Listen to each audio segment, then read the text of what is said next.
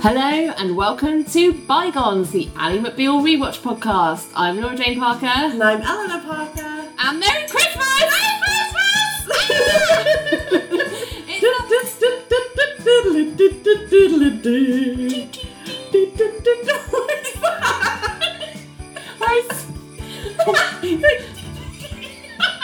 I was trying to do the sound of sleigh bells and then I realised you can't do that with your mouth. I was like,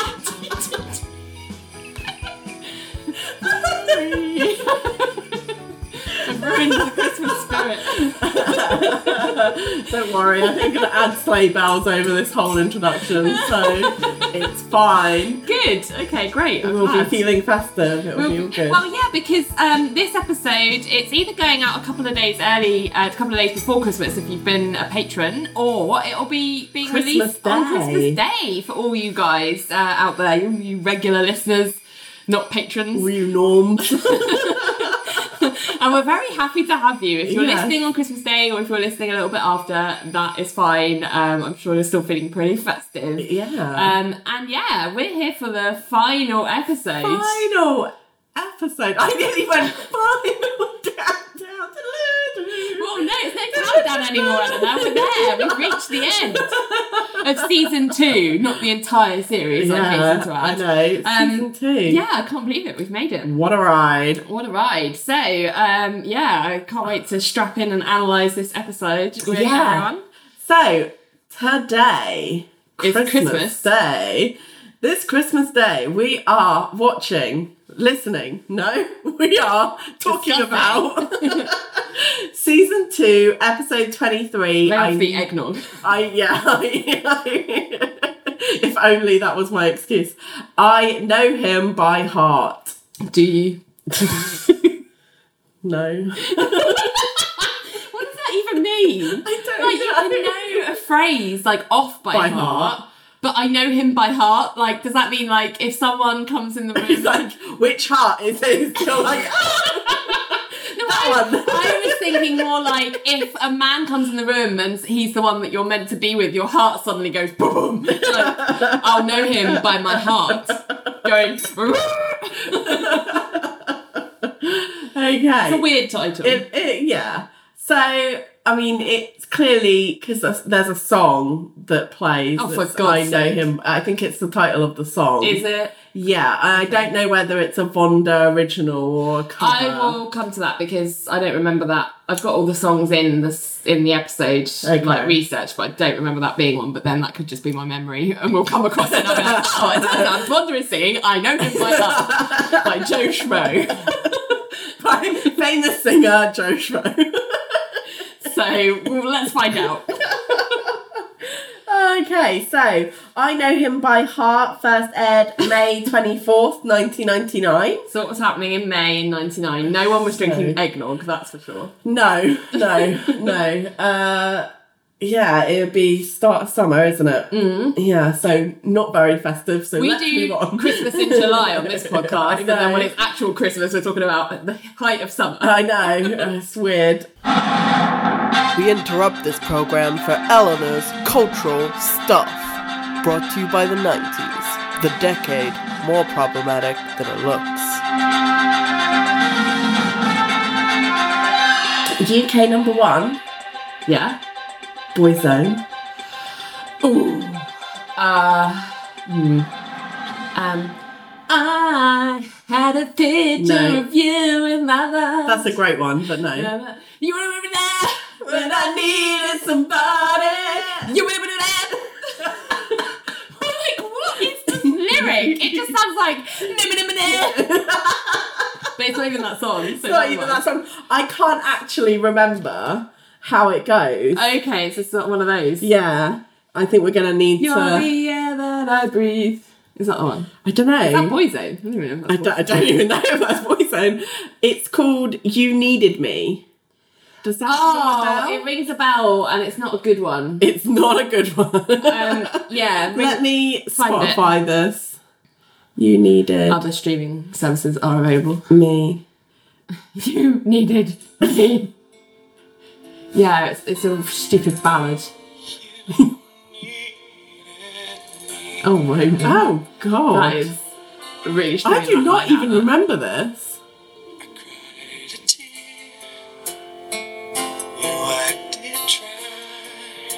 Dry. said like. You cleared my The guy need His voice ain't done that to you. yeah, it's giving me an asthma attack. I don't. This is not ringing a bell at all. Gave me dignity. Oh wow. Somehow you needed me. You gave me strength. I just remember taking the piss out of this song a lot. I But it's not very it. good. It's not very memorable. No, it's not at all. Oh, shut up. Okay. so, oh, shut up. shut up. Uh, let's not one of their good ones, I'd have to I have to say. No, terrible. No, no, not not We should have just re-released You've let me down. Boyzone. like you did do some tunes, and this is not one of them. Okay. no, they did. Like picture you Yeah, I don't like that song. when the going gets tough. That's a cover. tough gets go- yeah, but it was fun. Yeah, well, you know. Uh, what was the one that was on that? It was one of the first like compilation CDs you bought. It was like a Me? yeah, Like me? live and kicking compilation Oh, CD. yeah. Do you remember that? yeah? I do remember that. Uh, there was a boys That was like a kids' TV show in the morning. yeah Saturday morning. Yeah. It's great. What was it? I can't remember, I don't remember. but it was either. on that album. What was their debut? Their debut was that cover of in '94 of um. Oh fuck me! Oh, the shit, Osmonds or something. again. the Osmonds. What was their first single? I'm trying to. I'm gonna go to the. We've really gone down a boyzone rabbit hole. Oh, love me for a reason. let the reason be love. That's a cover, but it's still good. That's the one that was on your live and Yeah. album. That's okay. Yeah, that makes sense. That was Yeah. around that time. Um, anyway, let's move on from boyzone. I've had enough of them. Uh, US number one Yeah. is still Ricky Martin with "Living La Vida Loca." He's still living that vida loca. Yes. Oh, ma, ma, ma, ma. Living La Vida Loca. That's actually a bit like Cher. Cher would do a great cover she version. would. She absolutely would. Okay. Um. Oh, okay. So this was. Uh, I came across this. I had never heard of this. Um, Is it something sad? Are it you is. bringing us down on Christmas Day? I'm bringing you down. I'm bringing you right you down. are bringing us down on Christmas. Yes, I'm afraid so. Look, Eleanor. this is what was happening in um back end of May. Yeah. So 23rd of May, um, World Wrestling Federation wrestler Owen Hart was killed after an equipment malfunction caused him to fall 70 feet from the rafters at Mm. the Kemper Arena in Kansas City during a live broadcast of Over the Edge Yeah. the WWF management controversially chose to continue the event. Later, Jim Ross announced the death of Hart to the home viewers during a pay per view, but uh, but not to the crowd in the arena. In the weeks that followed Hart's death, much attention was focused on the harness Hart used that night, especially on the quick release trigger and safety latches uh, four weeks after the event, the Hart family sued WWF over how dangerous and poorly planned the stunt was and that the harness system was defective. After over a year um, and a half into the case, a settlement was reached on November um, 2nd, 2000, which saw WWF give the Hart family $18 million. Yeah. His widow Martha used millions of this settlement to establish the Owen Hart Foundation. I don't. I wasn't aware of that at the time. No, I I've since, never heard of it. My husband's really into wrestling, so he's told me a few things about it, and I appreciate it a lot more than I used to as a as a sport, as a you know. Entertainment. Um, but um, yeah, crazy. I mean, the whole Shocking. things have changed a lot, um, but there's still a ways to go in wrestling. But things are they treat their wrestlers terribly. It's really They don't sad. pay. They don't um like they run them into the ground basically. Like you leave that sport with umpteen medical Yeah. bills and injuries and Yeah. issues for the rest of your life. Yeah. Um, but they don't like they're treated as freelancers. Like Right. they're not So employees. they don't have to So provide any don't- health insurance. No, exactly. Yeah. Oh. So if anything goes wrong, they're like, well, it's Your not us. problem, yeah. Yeah. Jesus. Which is shit because they obviously without them they wouldn't make the money yeah, that of course not. And I Um, think things I think things are changing, but I still don't think they're there. Not quite Yet, yet. Okay. yeah. Um, 26th of May, following a 10 day trial at London Snaresbrook uh, Crown Court, former London's Burning actor John Alford Ah! is jailed for nine months after he was convicted of supplying cocaine and Yes! cannabis resin to an undercover reporter. I remember this. Alford had been the victim of a sting by a tabloid newspaper, a factor taken into account in his sentencing. He was released from prison six weeks later. Yes, I totally remember this because he had a weird, like, short-lived singing career because he did. He was really popular on London's Burning. He Yeah. played sexy fireman. Um, I didn't find him sexy, but other people did. Um, and he I released, hear others he, he released a single on the back of that, and I think it was called. It was like a cover of "Smoke Gets in Your Eyes." Let me verify that because I'm pretty sure that's what it was because I remember him being in some of my pop magazines. That's Um, amazing. Yeah, John Alford, smoke gets in your eyes. Yeah, he did. Um, I don't even know what he looks like. not great. I mean, I don't know what he looks Let like me now. Google. No, look, he's here. He's here. Smoke gets in your eyes. I don't remember that at all. Yeah, uh, he was in Mags. Little Mags. Little smash hits. Yeah, Top of the pops. he looked like a Mags. bit of a lad, Yeah. but he wasn't my kind of Thing. thing. Yeah. You were much more into Brian Harvey. well, not that Brian Harvey would look much different, to be honest. But yeah, okay. but um yeah, it just it kind of reminded me like Actually, at this time, I was probably more into Leonardo DiCaprio, but oh yeah. I've moved on. Yes. Yeah, I'd moved on. That's fine. but like um yeah, this is something that tabloids used to do all the fucking time Tulisa. to Lisa. As in from um Oh, from oh, she was like what was his name? Dappy? yeah. Oh, what was that group? Not Big Brothers. Um No. what are they called? Oh, Oh, shit. God, I'm gonna laugh so much. What are they called? What is- N-Dubz. And that's it. knobs, yeah. With her cousin Dappy and their friend Fazer. but they she was a victim of tabloid sting because she was a judge on like X Factor. Yeah. And doing really well. Her profile was like rising. She'd kind of shed the kind of chav, for want of a better word, Yeah. image of N-Dubz and was like touted to be like the next Cheryl Cole, like Yeah. the next like, you know, nation sweetheart. Yeah. Um like a a working class girl done good kind Yeah. of thing. But then the tabloids did this big undercover operation for her. Yeah, was it just using cocaine or was it selling cocaine? no I don't know, something like that. Um, but yeah, they really stitched her up good and proper. But isn't that the same thing that like Richard Bacon? Yes, It was I a- think so. But years later, Tulisa's more like two, mid two thousands. Oh, yeah, okay, yeah.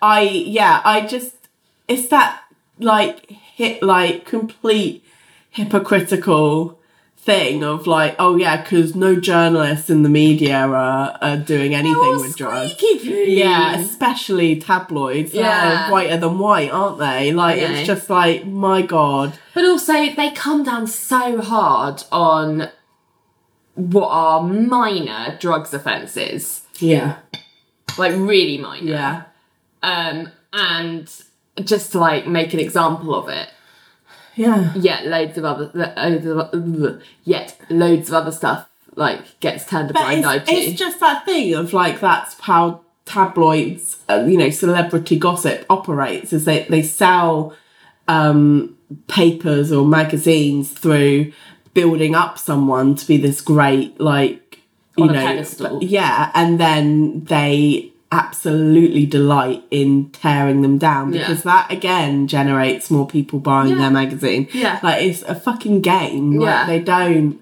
give a fuck. It's No. horrible. Um, Interesting. Okay. yeah, 27th of May, uh, the Broadcasting Standards Commission upholds several viewer complaints about an episode of EastEnders aired on Valentine's Day that featured the killing of the character Saskia Duncan. Oh, yeah. Which the watchdog rules said was too graphic to be shown before the watershed. Oh nonsense! I watched it. and It was fun. and just to remind you, Saskia was killed with an ashtray, With an ashtray to the head. to the head by Stephen. Steve Owen. Steve Owen, that's Yeah. it. Yeah. By who was Martin Played by Kemp. Martin Kemp, Yeah, yeah, former yeah. Spandau Ballet. Yes, member. yes. Um, yeah. What an iconic death. Was, I remember watching that and being that was when I was still watching EastEnders. Yeah, and I was like same. gripped. yeah, it was great. Yeah. And lastly, I've got 28th of May, Notting Hill released. Aww, the kind of sequel in spirit to Four Weddings and a Funeral. yeah. It? Is it actually a sequel or is No, it? it's not no. an actual sequel. No, no. Um, but Hugh Grant Hugh Grant playing and Julia what he Roberts. I thought you said Angie Roberts. I was like, and Julia Roberts. I was like Angie Roberts. How do, do you like Notting Hill? Uh, I can't. I think I watched it a couple of times. I don't. Mm, It's not as good as Four Weddings. no, for it's not. It's not. But yeah. I just prefer Hugh Grant like now as he is, like the roles he does now. I think now he's. As in, like, the face of hacked off. Talking about off? journalists. Oh, Yeah, because he was like a big voice when it came to like holding these tabloids to account for the phone the hacking. he was a victim of that. Yeah, well, Yeah. absolutely, good for him. Like, but I love the roles he's doing in like like Paddington Two, and Oh like, yeah, yeah. Evil. he was like the voice of um uh, uh an adventure with pirates with scientists. yes, I that's love right. that. I love You that know who doesn't like Grant? the Cutaways, Justine and Ashley. Really? they really don't like him. Oh, But they have only covered like his like really really dodgy like rom com like um. They're in like the mid two thousands in kind of Well, tracking yeah, through, I think that's and like he had like a bit of a yeah. dodge few But I do there. think like his career, like I I I didn't rate him back No. in the the you know I like him in Four Weddings and a Funeral. Yeah, but off the back of that, they he really just- typecast yeah, him completely. shit films. Exactly. and I just feel like, and apart from, say, like, uh, his role in Bridget Jones's Diary, where he's he's like the the playboy, like Yeah, they've um, just started to get. To, they've just, I think their last episode was Bridget Jones' Edge of Reason. Right. they didn't. They didn't like him in that either. yeah. I like. I mean that's not a good film. I like for him in Four Weddings. I like him in the first Bridget Jones. I can't. I don't think I've seen any of the sequels to Bridget Jones's Diary. Hmm. But yeah, other than those two films, I didn't really rate Hugh Grant as an actor. Yeah. But I think since he's like um gotten older and sort of moved away from the kind of foppish Yeah. like um romantic Cat lead. Yeah Cat, yeah. um I think he's been allowed to like do some like roles that are a lot different yeah. and he's like never been better I Yeah. think Good. so Good day. I'm a big Hugh Grant apologist later Yeah. years And if it's Christmas and you're feeling like you want some Hugh Grant in life, Whack love fucking actually. actually. Yeah. I wrote a blog post about that that last Christmas for the Yeah. Cutaways and talking about how I'm a love actually apologist and I refuse to apologise for it. you can't make me um, yeah, yeah no do that do that. do it it's a lot of legs, David. I do love that but So, yeah. I hate Uncle Jamie. Uh, we could just quote all of Love, Love Actually for you, but we can't because we must continue. We have to talk business. about episode two. uh, No, No. episode twenty-three of season two. That's the one. yeah Um. Okay. So you ready? Mm-hmm. We open. Uh, it's nighttime in Boston, and Ally is in her bedroom at her dressing table, looking really glum. And the opening bars of "How Can You Mend a Broken Heart" are playing, which is a lovely song. There, uh, did you notice that there are lots of tissues around? Like she's been either got hay fever or assuming it's because she's upset.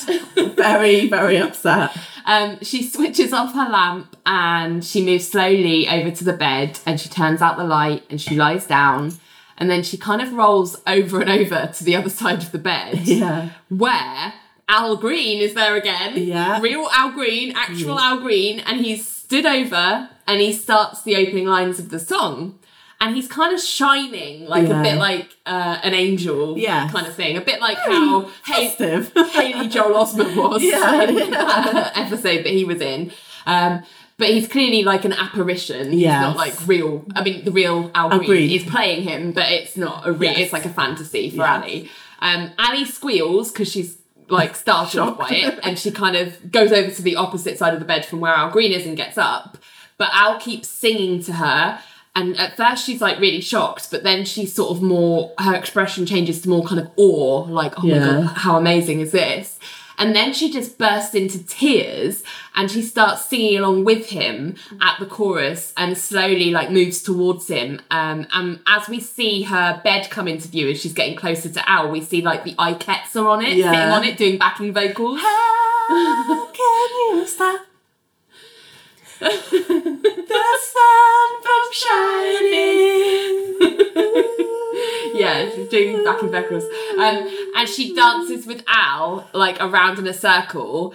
And then the music cuts out, and we see Renee is at the door viewing what's actually happening in the real world. Yeah. And she just sees Ally dancing on her own and singing really Like, tearfully. cry singing. Yeah.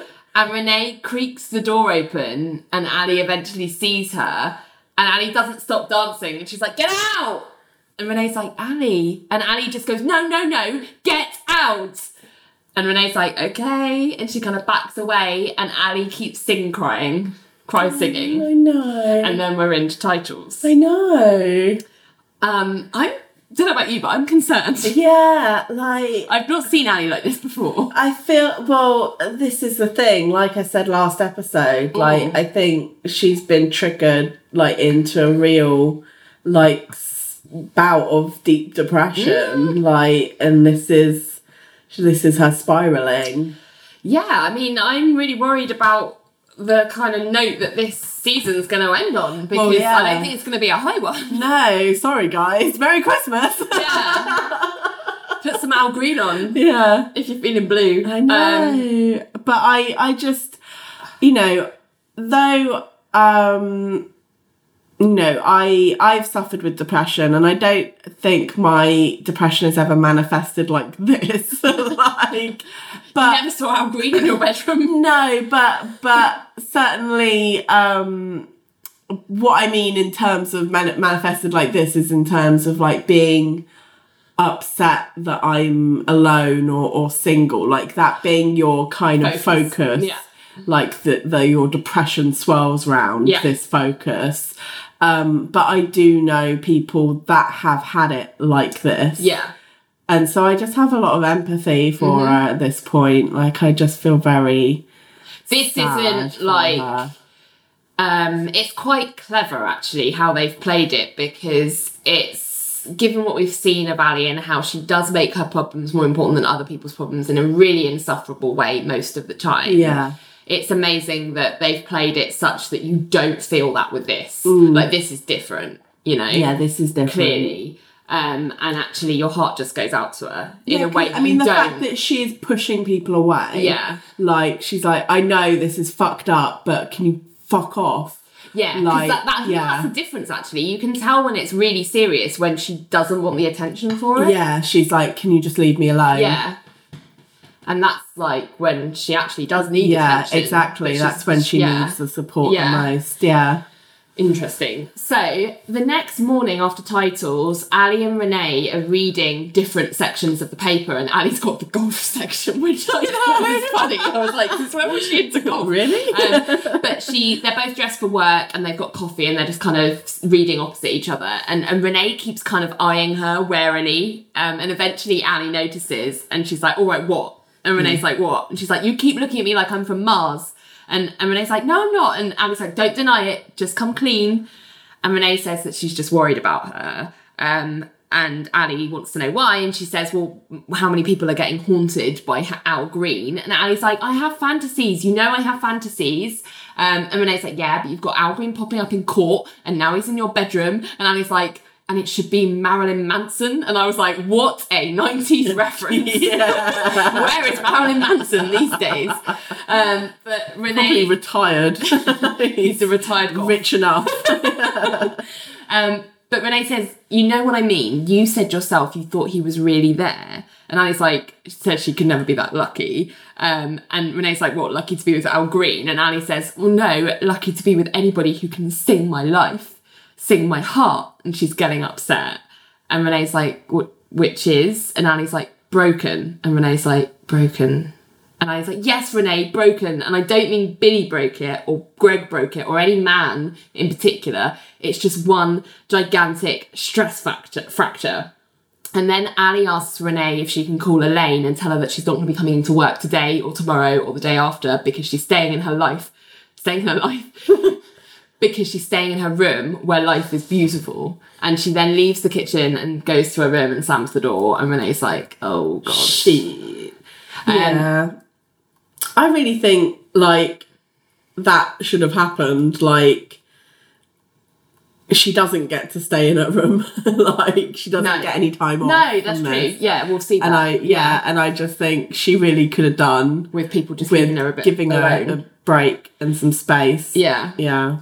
So Renee goes to Cage and Fish, um, and she's talking to John and Richard in John's office and telling them about it. And Elaine is also in there adjusting John's tie for some reason. Um, and Renee's saying how worried she is about what's going on because she's hallucinating. Um, Al Green's there; she's not coming out of her room. Um, and Elaine's like, "What's she doing with Al Green in her room?" And Renee's like, "Not that." Yeah. Um, and she's like, John, this isn't like her normal issues. This is something else. And at that point, Nell and Billy come in, and Nell asks what's up. Um, and Richard's like, Oh, Ally's cracking up. She's in her room now to Renee. And Renee's like, Yeah. And Richard's like, Is she naked? And Renee's like, No, look, John, you seem to connect better with her on this inner world stuff. You know, you're just as weird. Um, and she's like, I've tried to talk to her, but I think she's just not listening to what I have to say because she thinks I'm too normal. So maybe she'd respond better to to nuts and pointing at John. And at this through this like suggestion, Nell's looking more and more wary. Yeah. about She's it. not liking this. Um, Richard suggests that he thinks he should talk to her because everyone else has tried to connect to this loon at some point, and it's time she had a little common sense. Great, Just- Richard. right. Um, and John's like, and that would come from you. And I was like, quite. um, but Richard says, oh, what would you do, John? Go over there and, and he's Starts, like, like, moving his shoulders. Yeah. And Elaine starts shimming her shoulders as well. But then he stops and the track cuts out.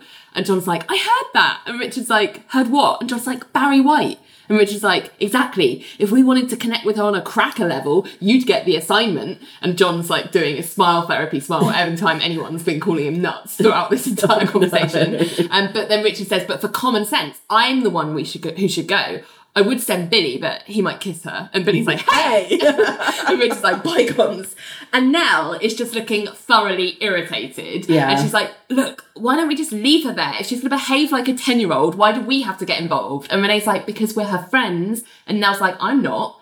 And Renee's like, well, then maybe you should just beat it. And then Elaine gets her camcorder out again. No. Like this obsession with like filming, Filming stuff. things. God knows what she's like now with camera phones. right? yeah. I bet she's got like an Instagram channel that she's constantly Yeah. storing. Can you on. imagine? Yeah. Can you imagine? She says as the and I'm like, yes, I can imagine because I do that. um, maybe I'm oh. Elaine. I can just see you setting up like a like Elaine account. Oh my god, the Elaine parody account. Yeah. That'd be hilarious. I wish I had time to do that. Unfortunately, I'm running too many Instagram accounts. Um, so um, yeah, and Renee's like, well, maybe you should just beat it. Um, and Elaine's got her camcorder out, and Nell's like, "Oh yes, you like to intimidate. Oh, I'm shaking so much, I probably look like your vibrator, don't I?" And I was like, "Nell, This stop is this. not- When they go low, you go high." I know. well, I just think like yeah. Uh, anyway, carry on. Yeah, and Billy is like, all right, and John's saying that he'll go, and Nell's like, no, you won't. And I was like, you can't tell your partner who and what friend's aid he's going to come to. even. Like, you can't. Yeah. But anyway, John stammers and he ends on peanuts, and and Richard's like, no, look, I'll go. Like Nell says, enough is enough.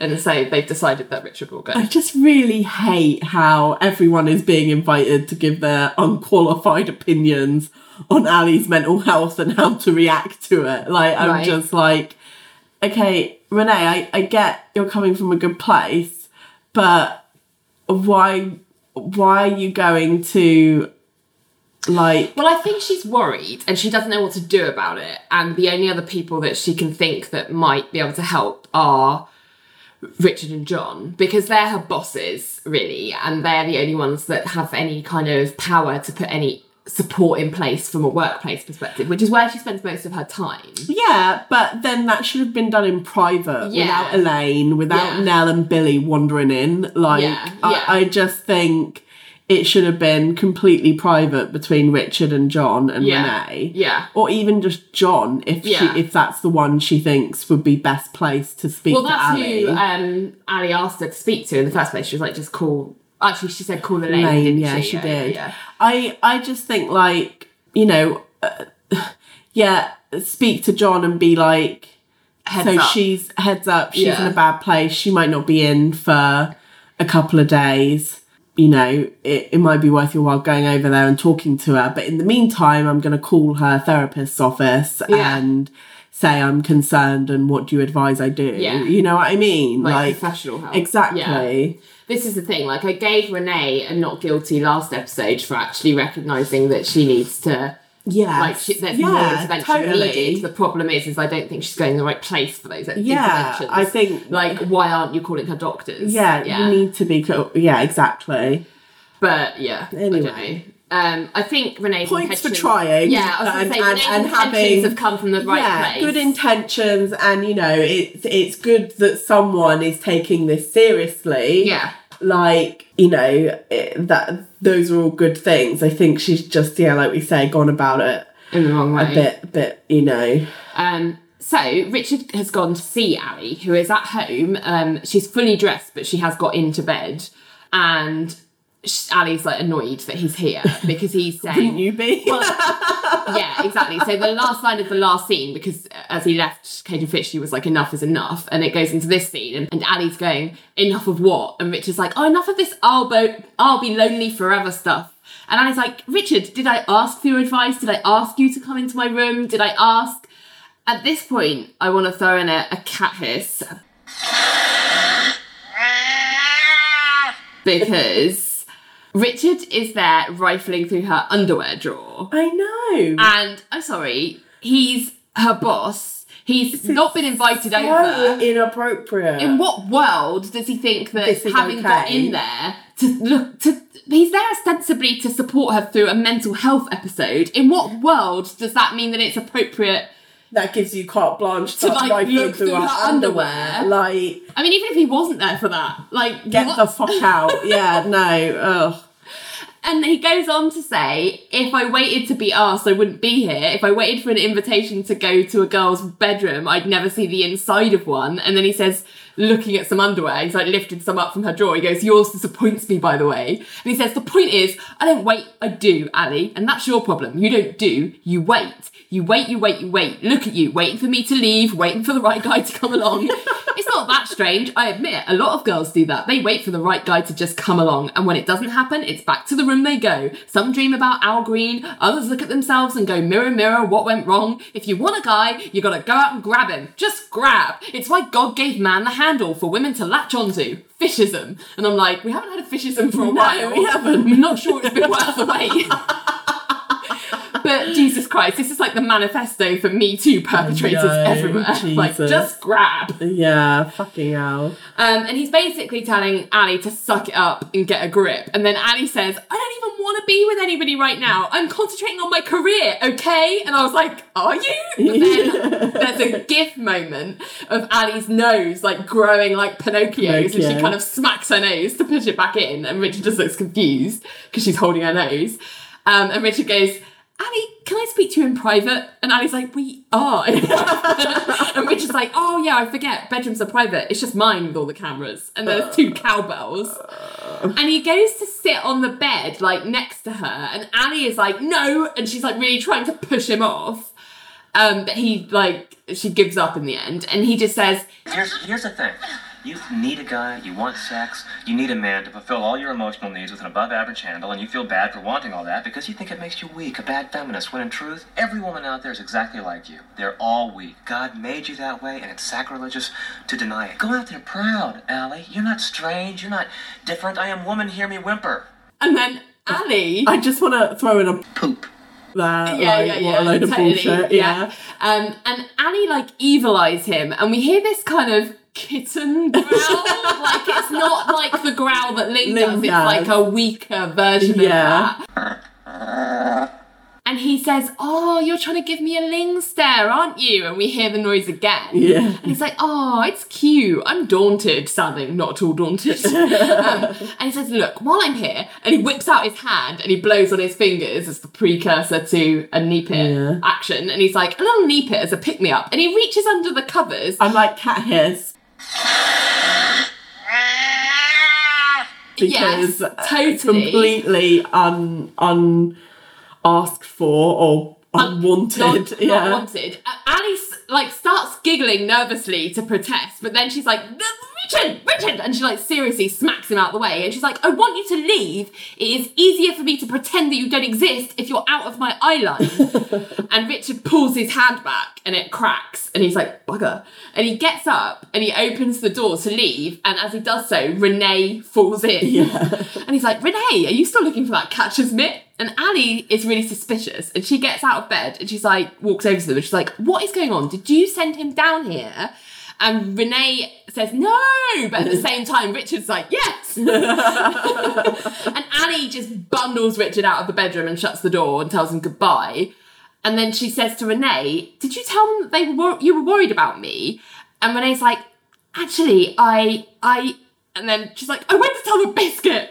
Comes clean. Yeah. And Ally's like, I can't take a day off. That's a big crisis. And Renee's like, ever since that case last week where the woman was making up her lover in her head, and Ally like dramatically face palms because she's like, what the hell? This is Yeah. like way too much overkill. Um, but Renee continues and says, You've crossed the fantasy divider into hallucinations. Now, I admit I don't get this imaginary world you dip into, but what I do know, you've always been in control of it until now. Now, you seem lost. I'm like, has she always been in control of it? Because Mm, yeah. remember when she kickboxed a little boy Right. halfway across a room? I know. has she always been in control? Well, I, I think it suited Renee and the rest of her friends to think that she has because it's meant that they don't need to do anything. Yeah, yeah, okay, yeah. Um, but now they can't ignore it anymore. Can't ignore it because she's getting up in court and singing. Yeah. yeah. Yeah. Ally says, Oh, that's ridiculous. And she sits down, and Renee's like, Are you lost? And Ally blinks, and then she goes into her Al Green hallucination again as he sings next to her more like How Do You Mend a No Broken Heart? one, Yeah. no one. And she like mouths along. Yeah. And then it stops. sorrow. It stops. Stops. Stops. and then Renee is going, Tell me what you're thinking right this second, Ally. Tell me. And Ally goes, This woman, in that case, she made the guy up, and, and so did I, or, or I have, I guess. Every time I hear a love song on the radio or I go to a movie, I tap into this guy who I've never met, but I know is out there. But he's not out there. And, and I, I guess I'm finally starting to deal with that. John Cage told me, Jo- John, you know, John, he, he knows me. He some somehow he. What'd he say?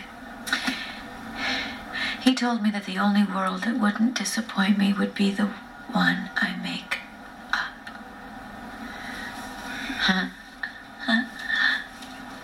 And, and, and I is, that I have always fought against realizing that I had my ear to the door.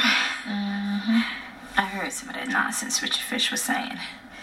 But one thing he did say about not waiting for the guy, on that is right. Starting tomorrow, you and I both are going to be dating machines. Oh. Never mind, they're out there. We just gotta go get them, and that's what we're gonna do. Dating. Absolutely. Well, what about my hair? I can't. I was like, what's wrong with her hair? It just looks fine. I think it's that thing you do make up in your head, like Yeah. reasons why you can't do something. well, the thing is, Renee just looks at her and goes, it's doing great, like not convincingly. And I was like, why are you saying that? It looks fine. It's fine. And Renee's like, trust me, okay, they're out there. And I was just kind of like, and that was the end of the scene. And I was like, this is not the medicine she needs that's right now. exactly what I said. Like, I'm just kind of like, this is just reinforcing the idea that all Ally needs is a man and she'll be happy. Mm. And it's like, she has mental health issues that are not going to be fixed No. with a relationship. Because her, her, like I said last time, her depression, like the root causes of it, are not to do with her singledom. No. Like, I think her toxic ideas about, you know, and unrealistic expectations around like love, Yeah.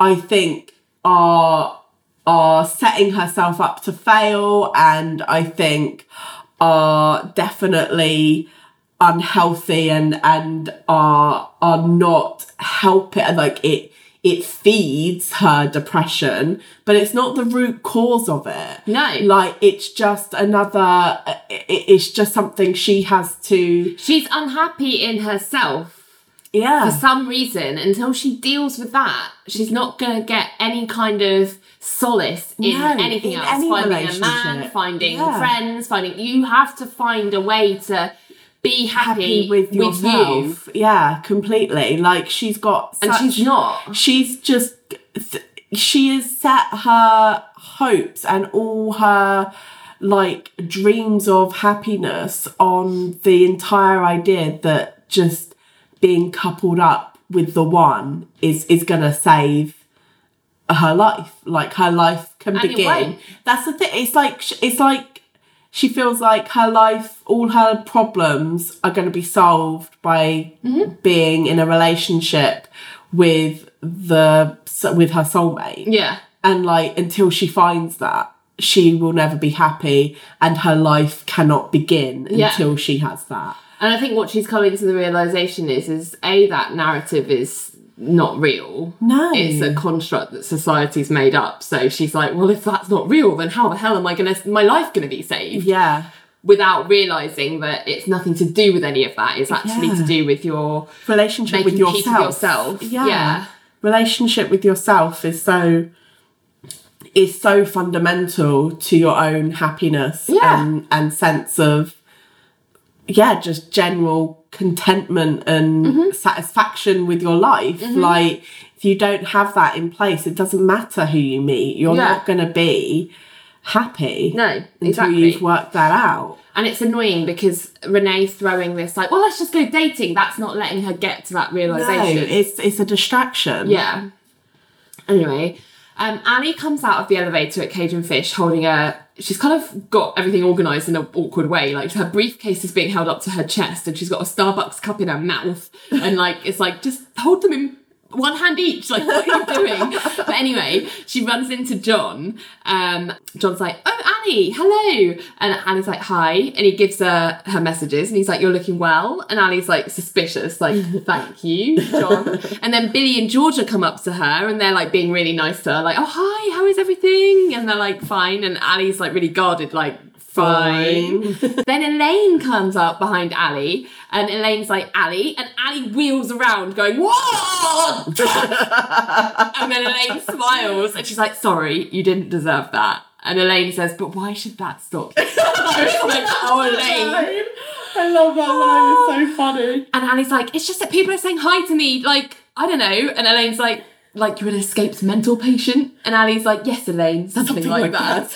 and then we hear Ling's voice behind Ally being super friendly, being like, "Ally, Ally, how's it going?" And Ally's like, "Okay, that does it." She turns around and she's like, "Ling, can I speak to you in private, please?" And Ling's like, "Sure, that'd be fun." And Ally's like, "Cut out the nights." Lane growls. Yes. And they go into her office. Um, so Annie has stormed into her office and Ling has followed her and shut the door and, and she kind of sits down. And Annie asks Ling if she does makeup because she knows she does hair, but does she do makeup? Um, and Ling says, Look at me, is my face not flawless? Is my face not flawless? but then Annie is like, Yes, Ling, it's without flaw. Is that a yes, you do makeup or no, because you don't do makeup? She's like, I don't need makeup, but yes, I do makeup. and then Annie sort of explains that she's going on this big dating spree under the theory you never know. And she said she wants to look her best. Could you do me? And Th- Ling's like, would I do you? and Ally's like, what? Like folding her arms. And Ling's like, Annie, I have a friend. We won't mention any names. She doesn't do very well with men either. And she could never quite figure it out. She wanted to find somebody who wanted somebody to find her until she realised maybe instead of a man, she should be looking for a woman. And Annie's like, well, I'm looking for a man. and Ling's like, but have you ever been with a woman? And Annie's like, no. Have you? And Ling's like, my friend. And she gets up and walks to the Ally's side, of Ally until they're kind of side by side. She said she thought the idea was ridiculous until she realised men don't really know how a woman likes to be touched. Only a woman can really know. One night, my friend, she let herself, and I was like, let herself? And he was like, be touched by another woman. it was so knowing. And it wasn't until that point that my friend had any idea. Any idea at all. And I was like, oh, well, good for her. Like, I mean? She's like, I'm happy for her. And then Ling says, stick out your finger. And Ally's like, why? And she's like, please, could I just lick it just to try something? And I was like, thinking about it. And then she's like, okay. And she kind of holds out her finger without looking to the side. And then Ling just goes, "Ew, gross! And I'm like, This is my. objection. Yes, Yeah. I'm so good because I've put Yeah. objection, objection, a thousand times objections. Unforgivably homophobic. How terrible. Because she literally runs to the door. Yes. And Richard is like, what's going on? And Ling's like, I tricked her to see if she's a lesbian. And I think she is. And she looks just disgusted by the and I'm entire just thing. like, and it just made me. I literally, my face like dropped. I was just like, I feel so sad and upset for not only like you know the character of Ally being treated like that in that Yeah, it's moment, horrible. but also for any gay women or girls who watched this at the time and might have internalized that kind of disgust and Yeah. shame about their sexuality because of jokes like hundred this. percent, a I just. I was literally like, that's so fucking horrible. Well, I think about it in terms of my thoughts about my sexuality. Um, I've never been with a woman, but I do have bisexual feelings. Yeah. Um, and if I had, I just feel so pissed off with the world that if I had realised that sooner, if there hadn't been these types of depictions, that kind of I might have been able to explore that, yeah, a bit more. well that you know? kind of like messaging Yeah. that uh, those kind of feelings are disgusting and everyone's going to be disgusted Because I do remember around this time, what year was this? 99. 99. So I would have been 14, about to get. What year was that? uh year uh, uh nine. Nine. So at the end of this, we would have gone into year 10, 11. Yeah, I guess it wasn't until a couple of years later. So we went to an all girls school. Yeah. Um, and a couple of years later, I think year 10 and 11 was when you first started getting rumours going around about, like, oh, she's a lesbian or she, I think she's gay or whatever. well I I don't remember to people in our year, Uh, but it was always said like it was something to be ashamed of. yeah Like, yeah "Ooh, she's a well lesbian. I like, I don't really remember that happening in my year or it my definitely class. happened in my year. because I remember there was a friend of mine who um all through because you know like from year seven to nine Mm. you you do all your classes with your your Form form, group, and then yeah. year 10 to 11 you, mix kind of got Yeah. split up a bit and you would end up I ended up sitting with people from my form group that I'd never really socialized with before Right, in, yeah. in those years, um, who I never thought I had anything in common with Yeah. because they were popular or whatever. Like Yeah. they were, and and one of the girls I was friends with through that process, Yeah. she was really open about having a crush on Cheryl Cole. Oh, great. Even though she was, even though she was like, even though she dated boys. Yeah. And I think, I think in later years she she did come out as lesbian. Right. But uh, she she was very kind of, and I remember just being like, oh, okay, well, but and I don't remember any kind of the kind of thing you're describing. There was a lot of the But- kind of thing I'm describing in my year, but my year was particularly bitchy. I mean, your year sounded like it was horrendous. yeah, it was like Mean Girls but on steroids. Like, yeah, um, I either either that wasn't happening in my year or I was completely oblivious to it. I'm not sure, but I do remember. What I do remember is girls in my year being paranoid that because we all went to an all girls school, Right. that that is how we were viewed at by like people who went to mixed schools, Right. Like, Which is uh, stupid. which is so fucking stupid. But also, what makes me sad looking back is that um, there wasn't any kind of uh, promotion and uh, for an all girls, like statistically, if you've got an all sex, same sex school, quite You're a gonna percentage of them are going to be gay or bisexual. But there was just no. No recognition no of that, recognition yeah. of that, no safe space for that, No, no, not all. like promotion of that at being a healthy thing. Yeah, no, was- not at all. It was something to be ashamed of or Yeah. whispered about in a corridor Yeah. when I was there. Yeah. Um, and I really hope it's not like that now. No, I really I- hope I it hope not, But um, you don't know. I haven't been back there, so who knows? But just it's just interesting to think about this episode in the timeline of when I was at school and what people were saying. That was very definitely the attitude. Yeah. Like, oh, so I think she might be a lesbian. Oh, God. And it's just like, and it makes me I really remember, sad. I remember, now you mention it, I remember people, the rumour being that the PE teachers were all gay. Oh yeah. And, and that was like well, I think that's a rumour in every, every school. yeah, no, exactly. and, but I do think there was a kind of like, ooh, pervy lesbian it- trying to yeah, get into our totally. changing rooms. Yeah. Like, that was definitely a thing as Yes. well. Yes, I remember that. And it's interesting because, and the other, the, the flip side, and I think I've spoken about this before about bisexuality, certainly, um, is that when we got a bit older and we're into attracting uh, male attention, there was this thing around, oh, if you like les off a bit, then men will be interested. Yes. And I really wasn't interested in that No, either. either, 'cause that yeah. made me really uncomfortable. So I just kind of just didn't think about any kind of Just pushed it down. just was like, oh well, I'm sure uh, nobody needs to hear about that. Like, um, but I just didn't want to be accused of either being like a gross lesbian or a lipstick lesbian. Yeah, you know what I mean. So I was like, well, there's no place for me. I guess I yeah, just yeah. don't think about those feelings because I was attracted to men still. So I was Yeah. like, I could just do that and be fine. Yeah, You know. yeah. Um. So it's just it just makes me sad. 'cause It's there must be so many It's people. just 'cause shitty. If I believe, well, if if what recent research into sexuality has us believe is that actually way more people are going to have bisexual tendencies than pure hetero, pure homo. Yeah. Um. So actually, Pure homo.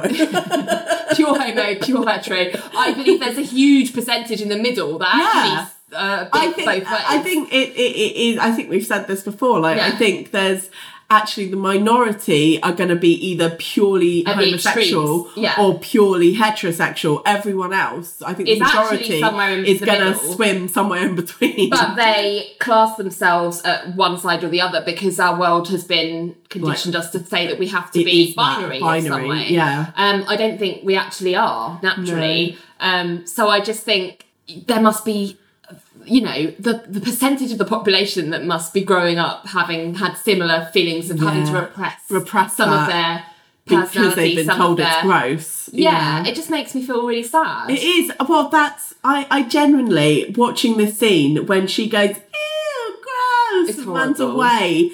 Like I, I, I lit. My face just dropped, and I was just like, "Oh my god! Yeah. I cannot believe that this was considered funny." No. Like this is this is horrible. It is this horrible. is so horrible. And I'm so glad we've come on leaps and bounds in terms of that. Uh, You wouldn't get away with saying doing that on a TV show today, I don't think. No, no, I don't think you would. But you know, that's not to say there still isn't large swathes of Oh, the of population Yeah, that sure are happens horribly homophobic. Yeah. like, but Yeah. there you go. So yeah, she runs over, as you say, to Richard, being like, "I've tricked her. I think she's a lesbian." And Ally has stormed to the door and started shouting, I am not a lesbian! and she storms right into Margaret Camero, and there's this big horror, horror swell of strings. And Ally has that gif moment of her face going really black and white. Yeah. And she's like, hi. And then there's another gif moment of like a tiny Ally just like Running running, back into her office like a road runner.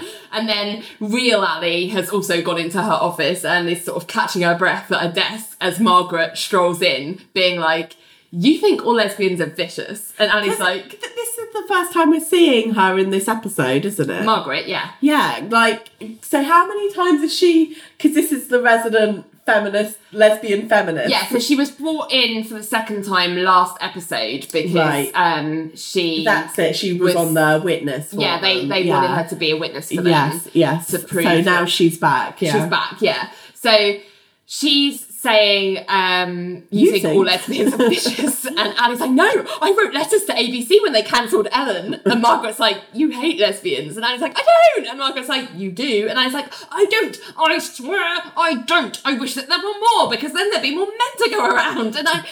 Why are you here? and Margaret's like, I have matter. Mr. Fish is representing me. And Ali's like, what sort of matter? And Margaret says she's trying to have a baby, but her insurance company is refusing to cover the fertilization process, so she's suing them.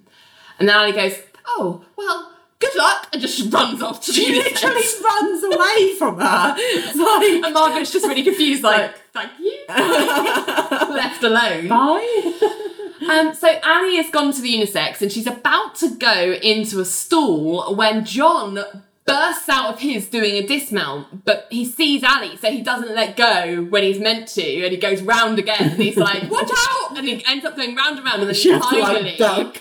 falls, and Ally is like cowering in the brace position on the floor.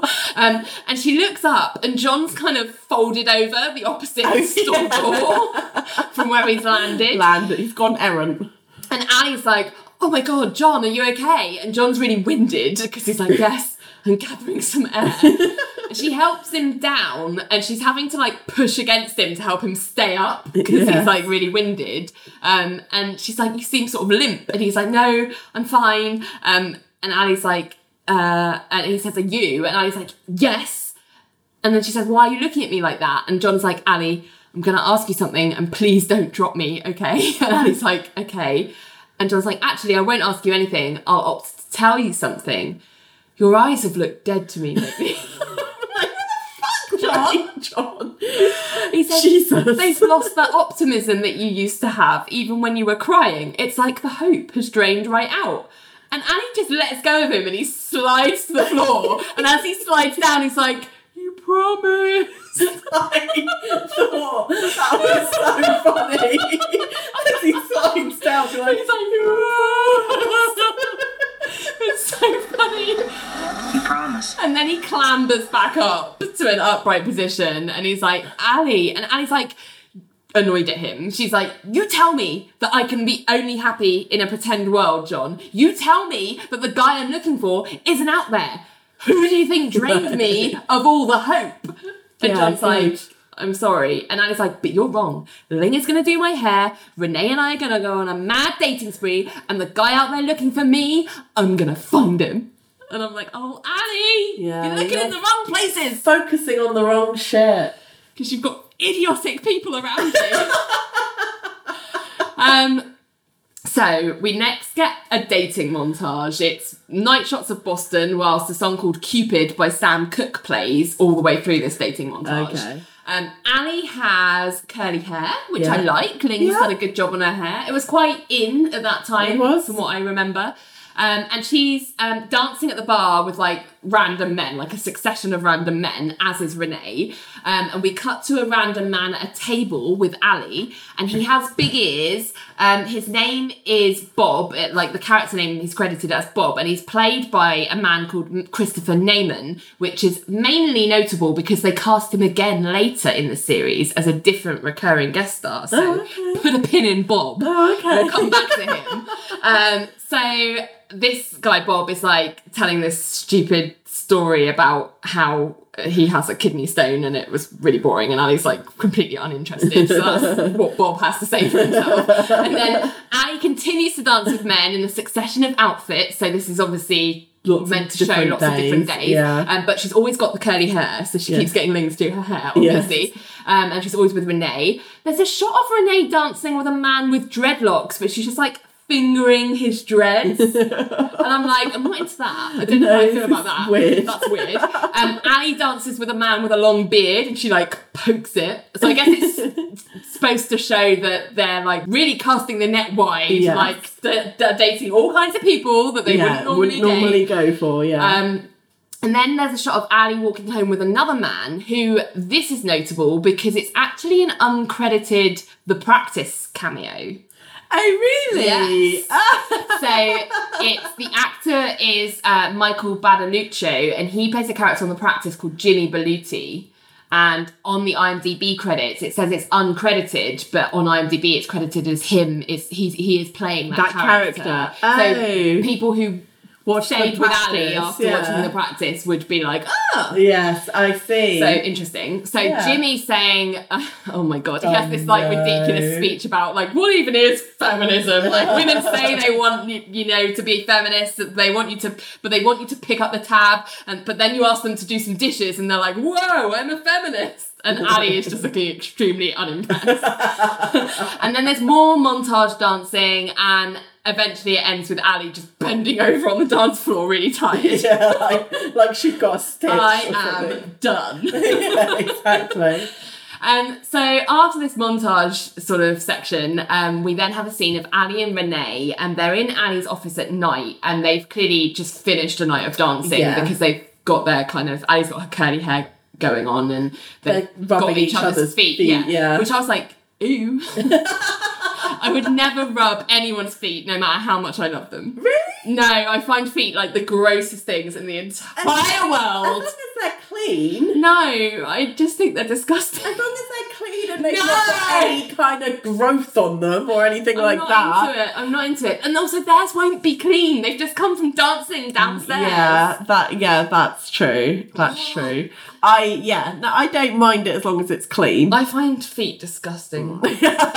anyway, Annie's sort of saying that, you know, they've really dated everybody and he's not out there. And Renee's like, well, no, we've only done New England. and Annie's like, where are all the good men? And Renee's like, at home with their wives. And then she's like, I've got to go home. Are you coming? And Ally's like, no, I've actually got some work to do. And Ling's appeared at the doorway and Renee leaves. And then Ling comes in and sits down and she's like, men are out there. The good ones just don't go to bars. And Ally's like, well, where do they go then? And Ling's like, well, they're everywhere. Do you want me to bring you some? And Ally's like, what? And Ling's like, oh, just round some up. And Ally's like, oh, you mean your escort service? And Ling's like, no, no, no, just just the men out there in the world. Uh, on my way to work tomorrow, I'll look around and I'll ask the cute ones to come. Like, you can choose. And Ally's like, you mean you're just going to walk up to cute men and ask them to come over? And I'm like, yes, Ally, you can do this. Like, it's not illegal. I know. Like, there's no force field around them. I know. but she's got like very much gender roles etiquette So like strange. in her hair, doesn't she? Um, and Ling's like, well, yeah. And Ally's like, and you think they're going to follow you? And Ling's like, yeah, if I ask them to. And Ally's like, oh, okay, they'll just come over if you ask. Yeah, just like that. And Ling's like, Ally, I don't even have to ask. If I look at a man, he'll come. And Ally's like, yeah, sure, okay, fine. You round up the cute man and I'll pick, fine. Like, clearly not Yes, believing any yes. of this is going to happen. Yes. And Ling leaves.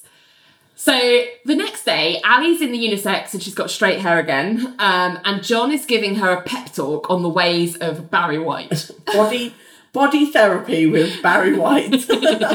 really, he should license that. Yeah. I think that's great. His estate should license that, I Yeah. because he's not alive anymore, is he? No, I don't think he is. Right. Yeah, so John's sort of saying, you know, it's not that I become him, I just let him pass through me. I let his spirit fill me. And he's like, try it. And Annie just turns to the mirror and do do do do starts up and she starts shimmying her shoulder and she's like singing along. She's like, we got it together, baby. yeah, we definitely got it together, baby. And John's like making encouraging head nods, you know. And then before it even kicks in, Ally's just like, ah, and she like waves her hands in the air, and there's like this record scratch, and she's like, oh, this just feels really silly. And John's like, well, it is silly, but once I let myself feel the change, it emanates from me, Ally. Yeah, and, and women, they love me now. And Ally's like, they do? and Elaine comes in and she like walks past them to get to a stall. And John says to Ally, like, just watch. And John starts dancing to Barry and like feeling himself in the mirror. And Elaine stops. Like, Like, after notices. mid like going into the stall and she notices him and like her shoulder starts too.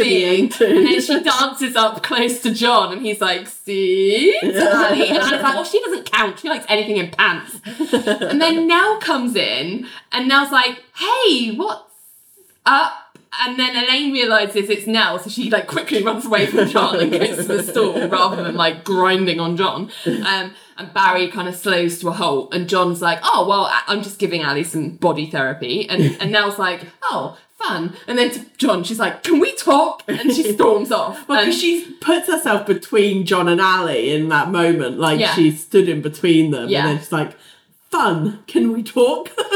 yeah, and she storms off, and John's a bit like, uh, uh, uh, uh, uh, uh, uh okay, and like guiltily hurries after her. Yeah. And Ally and Elaine look really confused because Ally's like, what's that about? And Elaine's like, I'll find out for you. And she goes after them, and I'm like, didn't she need to pee? I know, but this happens all the time.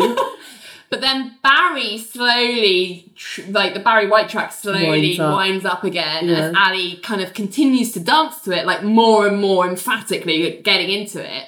As Margaret comes out of a stall quietly behind Ally and she starts watching her, but then she kind of gets taken over by the music and joins in. Yeah. And Ally gets to, that's what you are. And then she realizes that Margaret's behind her and she gets really embarrassed and she stops and the track stops. Yeah. And she's like, oh, hey. And Margaret kind of stops, but she seems like really reluctant, like, oh, I'm not doing that anymore. Enjoying that. um, and I was like, how's the big case going? And Margaret's like, uh, my deposition's about to start. Um, I'll have a better assessment after it's over. And I was like, oh, well, good. Good luck. She like runs. Runs again. Why does she keep running away from her? Weird. Maybe she thinks if she hangs out with her too long, she might catch gay. Jesus. I know. So John and Nell have gone to have a little powwow. Um, Nell is annoyed because she doesn't like the way that Ally keeps running to John. Um, and John's saying that she doesn't do that, but Nell says, "Oh, she does. She uses you, John. Every time she feels some emotional." And John's like, "She's a friend. Is that concept completely foreign to you?" And Nell's like, "No, no, I get the concept, but it's usually a two-way thing. Like Ally only comes to you when it's about her." I think Nell's being very fair here because Well- I'm like, yes, Ally is self centered, but she's definitely been there for John when he's needed her too. They are just friends. And I do think this kind of jealousy from now is like beneath her. I don't know. So if you think about Nell and Ally's relationship, Ally's been nothing but a bitch to her, unwarranted, since the beginning. Yeah. And I can see, I can definitely see from Nell's perspective why she'd feel like the friendship with John is one sided because Ally does have a way of making every conversation Yes. she has with anyone about her. But she, but Nell has not been there every time. Like she she is not witness. No, she hasn't, but she can only go off of what she has witnessed. Yeah, so- and what she has witnessed is Ally being a little selfish. And I would, I don't um, think that she's necessarily wrong to have that perception based off of what she's seen. What I do have a problem with is that even if you think that, you cannot tell your partner who they can and cannot be friends with. Even if you think no. they're not a great friend, No. it's not up to you.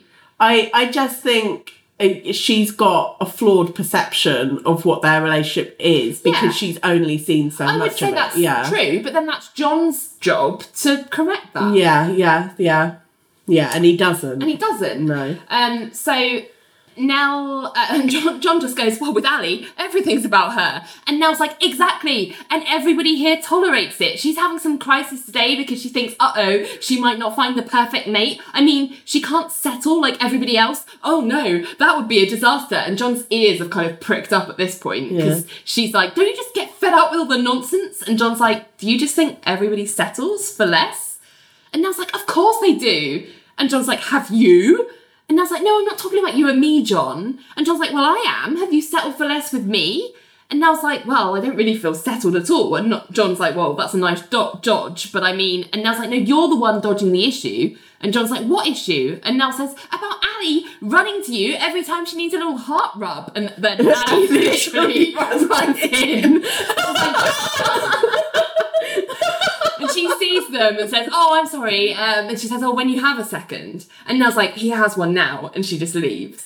Can I just say, this conversation is like that they've just had, uh, Nell and John, Yeah. is completely inconsistent with the last episode in terms of John was pretty much opining the same thing to Ally last episode. Yeah. And now this episode he's suddenly offended by the notion. Well, it's one of those things like you can say shit things about your friends, but if someone else says it, you're like, "Shut up." no, no, no, but n- not so much about settling. Oh, I see. Because he was Yes. making out, ya. he Yeah, was yeah, yeah. ve- being very cynical. And we were saying that that's weird because actually he's just like achieved the woman of his dreams as far yeah, as he's concerned. and that he like it doesn't make sense that he'd be a be this cynical yeah, about yeah, romance. that was weird. Yeah, and it was just weird. But she's basically turned around and said a very similar thing Yeah. to what he was saying last episode. Yeah. and suddenly he's like, "Wait, what?"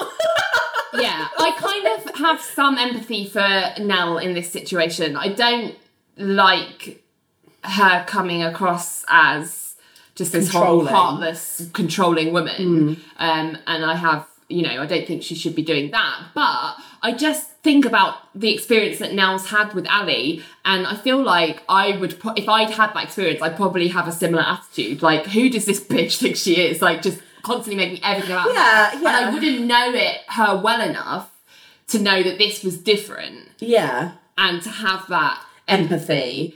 I- Because and when yeah. someone's been nothing but a fucking bitch to you, Yes. you're not suddenly going to be like, oh, how can I help you? Do you know what I mean? No, I, I agree. I get that. I just think, um, like you say, um, or like I said, like she has a flawed perception of Yeah. the realities of their relationship. And like you said, it was John's job to turn around and correct her Yeah. perception, and he didn't do it. No, exactly. He actually just reinforced it. yeah, he was like, oh, well, that's fine. That's just what you have to deal with if you're friends with Ally. Yeah. And it's like, that's not a great defense. Yeah, no, exactly. Um, so yeah, Nell leaves, and Ally's like, uh, is she, is she upset? Um, and John says, well, I think she just feels threatened because I connect with your imaginary life. That's all. Um, and Ally's like, do you connect with it? And John's like, I think I probably understand it better than most.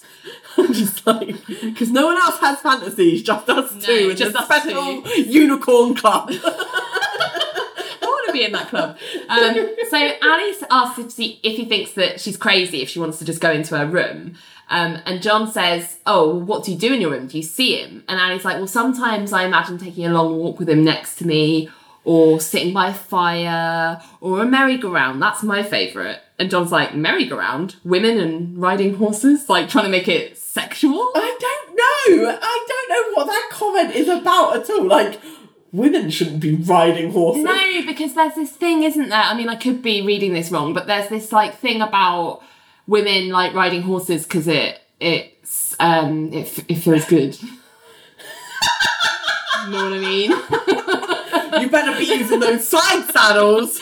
no, no, we want to straddle. That's, that's I want to straddle about. those saddles. But that's what he's, he's saying. He's like, oh, so do you have a fantasy about you getting off oh, on a merry-go-round? right.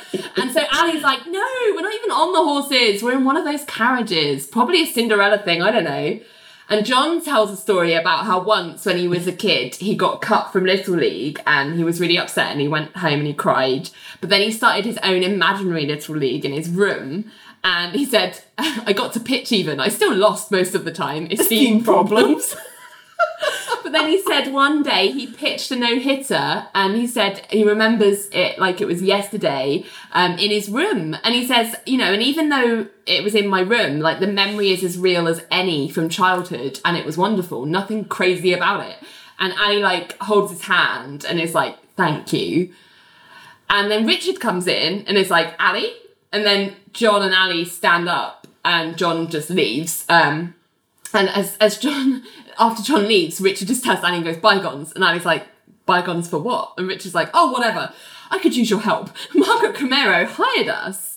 And Annie's like, yeah, I, I heard. And then Richard asks if she could sit in on the deposition in case anything legal pops up. Can I just say, at, fir- at first he says, imagine bulldog like that wanting offspring. I'm like, Poop. Total Poop. poop. Um, but yeah, he asks Ally to like do the work in that. Yeah. um, and then he said, oh, and also Ling did her little roundup. Your men will be here at noon. And I was like, my men? He's like, noon. She said she'd do your hair if you want. And then he kind of grimaces at the idea of Ally's hair, which I thought was I know, funny. why does everyone hate her hair? Um, so weird. And Ally and he leaves, and Ally's like left touching her hair, like self consciously, like what's wrong with hair? Um, so Elaine comes into the unisex. Um, I- has she peed yet? Who knows? um, and she closes the door, and there's like spy sort of mysterious music as she walks to the stalls and she's checking underneath them, and she sees some women's shoes in one of them. So she goes into the stall next to that one. And then we see her hands on the top of the like partition wall between the stools. And then her leg appears over. And then we see that it's Nell sitting on the toilet. And as Nell notices Elaine clambering over, there's this horror swell of strings.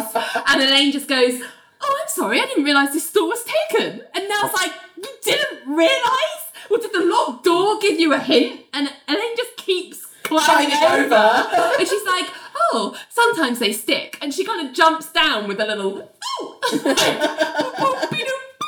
like squeak. Um, and then she goes, while I'm here, and Nell's like, Elaine! like, incredulous. And Elaine crouches down beside her like you're talking to a small child. and she's like, I couldn't help but notice you're upset. I want you to know that I'm here for you. And Nell goes, Well, I'm upset because you're here. Could you get out, please?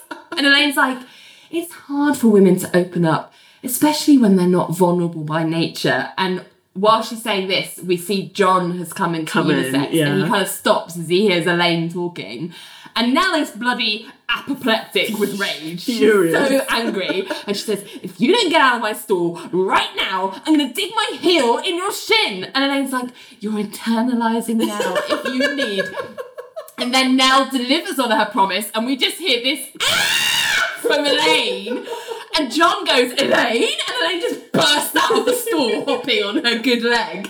And Nell's like, close the door! And Elaine is like, bitch! And slams the door and hops out of the unisex. And John is just like really concerned about Nell. And then he's like, Nell? And Nell's like, get out! I'm trying to go to the bathroom for God's sake! Just get out! And John's like, ow, ow, ow, stammers and goes, "Pooh," and like leaves.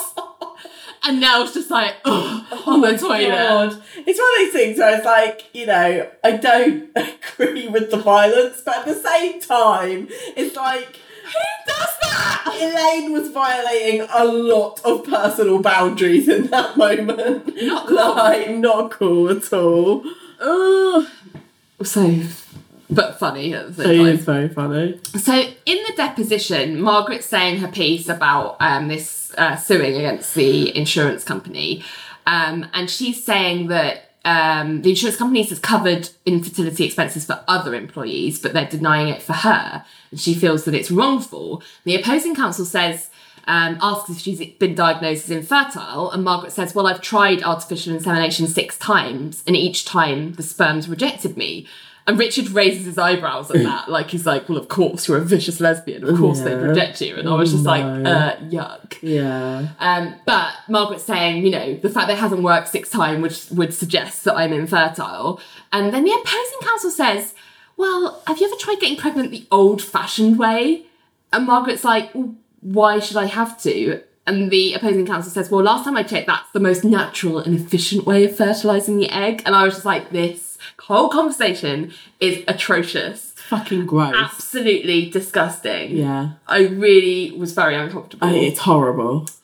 Um, um, and then Margaret's like, oh, in the age of technology, now suddenly we're fans of old fashioned. That's rich. And the opposing counsel says, Miss Camaro, by the way, is that your real name? And I'm like, what? The fuck is this? I'm like, what? Lawyers? What the fuck are you doing? You're just sat there and letting letting them, yeah. happen. Yeah, Ally. Um, but yeah, the opposing counsel's like, don't you think before you petition an insurance company to pay for you to get pregnant that you should maybe give it the old courage try? And I was like, I literally feel physically ill. Yeah, it's horrible. Like, and Annie just raises her eyebrows, and and the opposing counsel's like, with a man. And Richard's like, I object to opposing counsel hitting on my client. Move for costs. Where's the judge? And Annie's like, Richard, that's not how it works. We're in a Yeah. deposition. And Margaret is dripping with contempt at this point, but also she's so calm and measured when she responds because I would be literally screaming like Nell was in the Yeah, toilet at this yeah. point. Because she goes, I shouldn't have to give it any college try, Mr. Stone. What kind of message does that send? I should put out a call for men to come fertilise my eggs. And Richard goes, think of the lines, bygones. And I'm like, God, if that's your the lawyers that are on your side. I know. I'm just Why like, have you gone to them for representation? yeah, like they were so awful to you previously. Like, uh, it's so fucking horrible. Like, she's gay, you fucking dumbass. Like, this whole line of questioning has a undertone of of the idea that sexuality is a choice and she's just choosing to be difficult. Yeah. And it's just like what? I know, I know. This is like retrial territory, but yeah, like I, it's it's horrible. It's horrendous.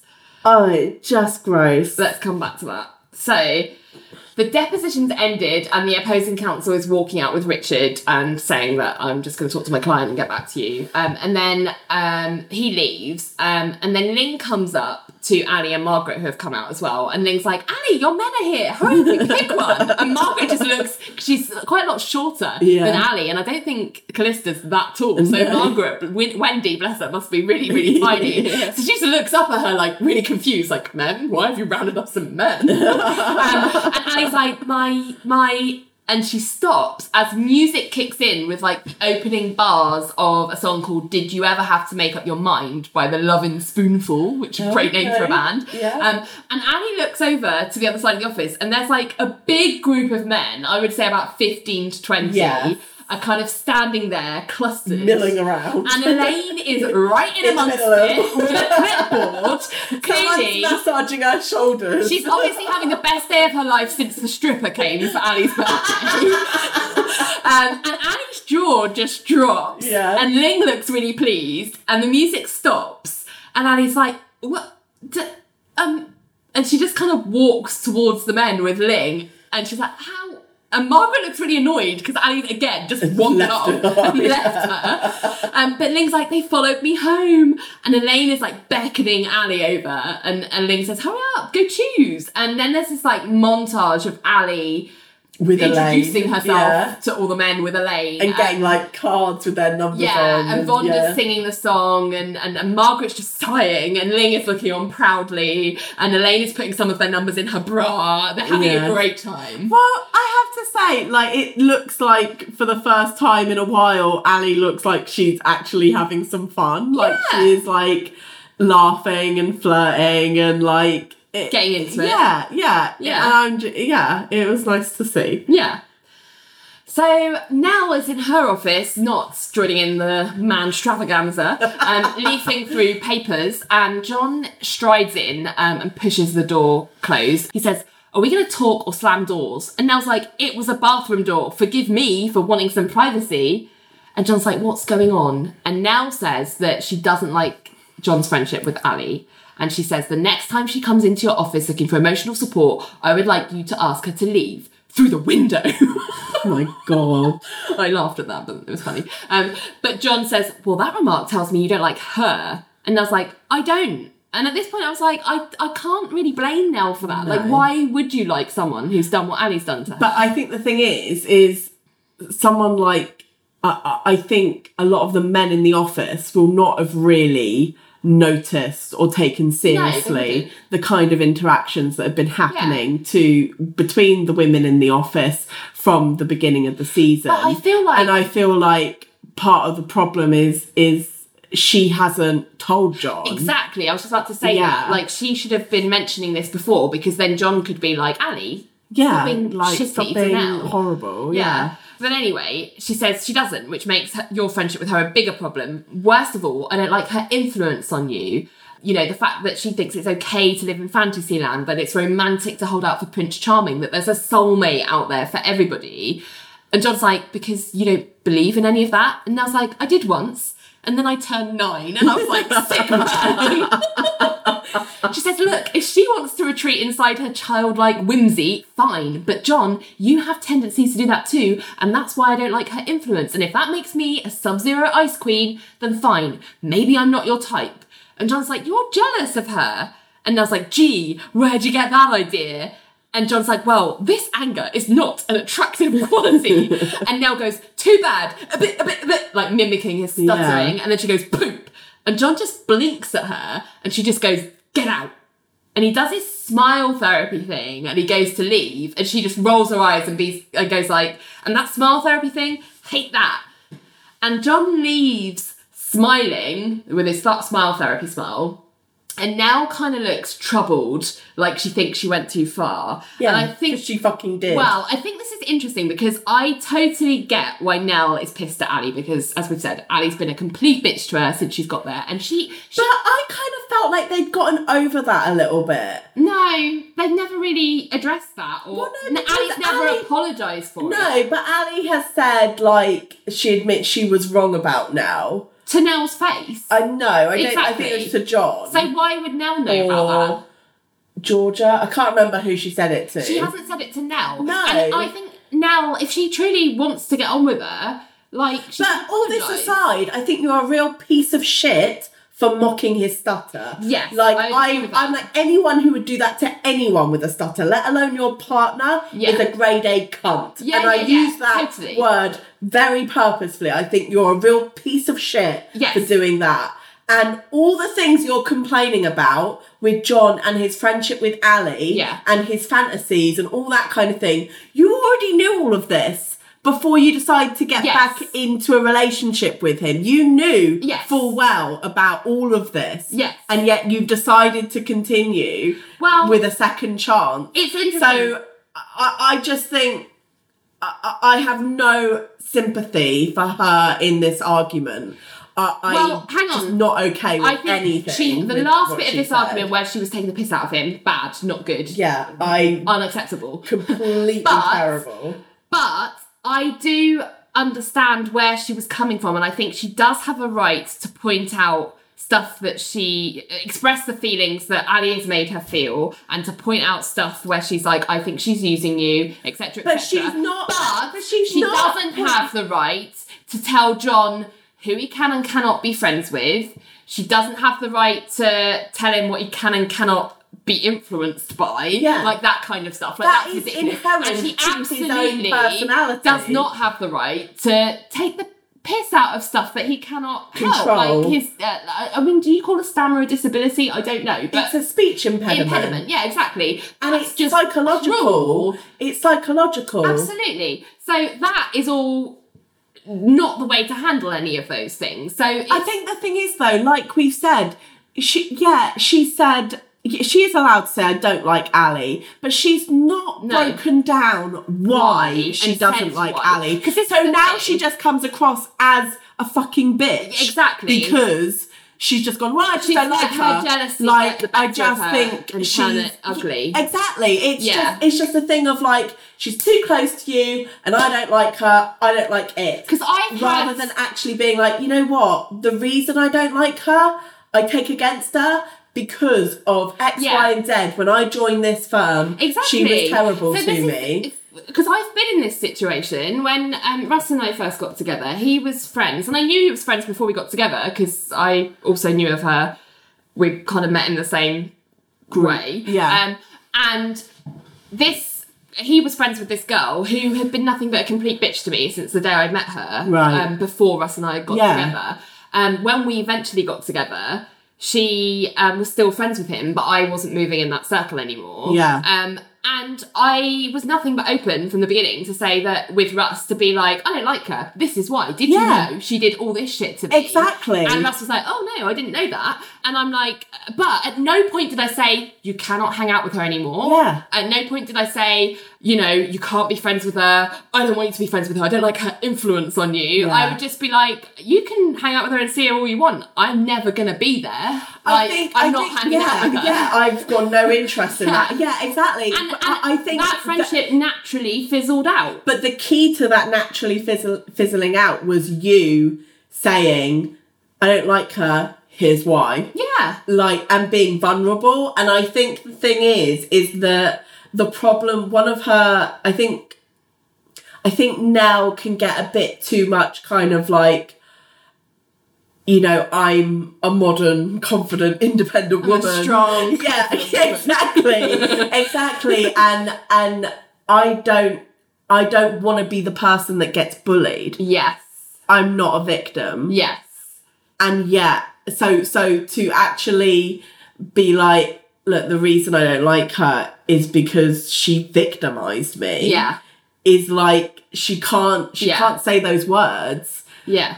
it's it's too it's too much Yeah. i think that's the problem Yeah.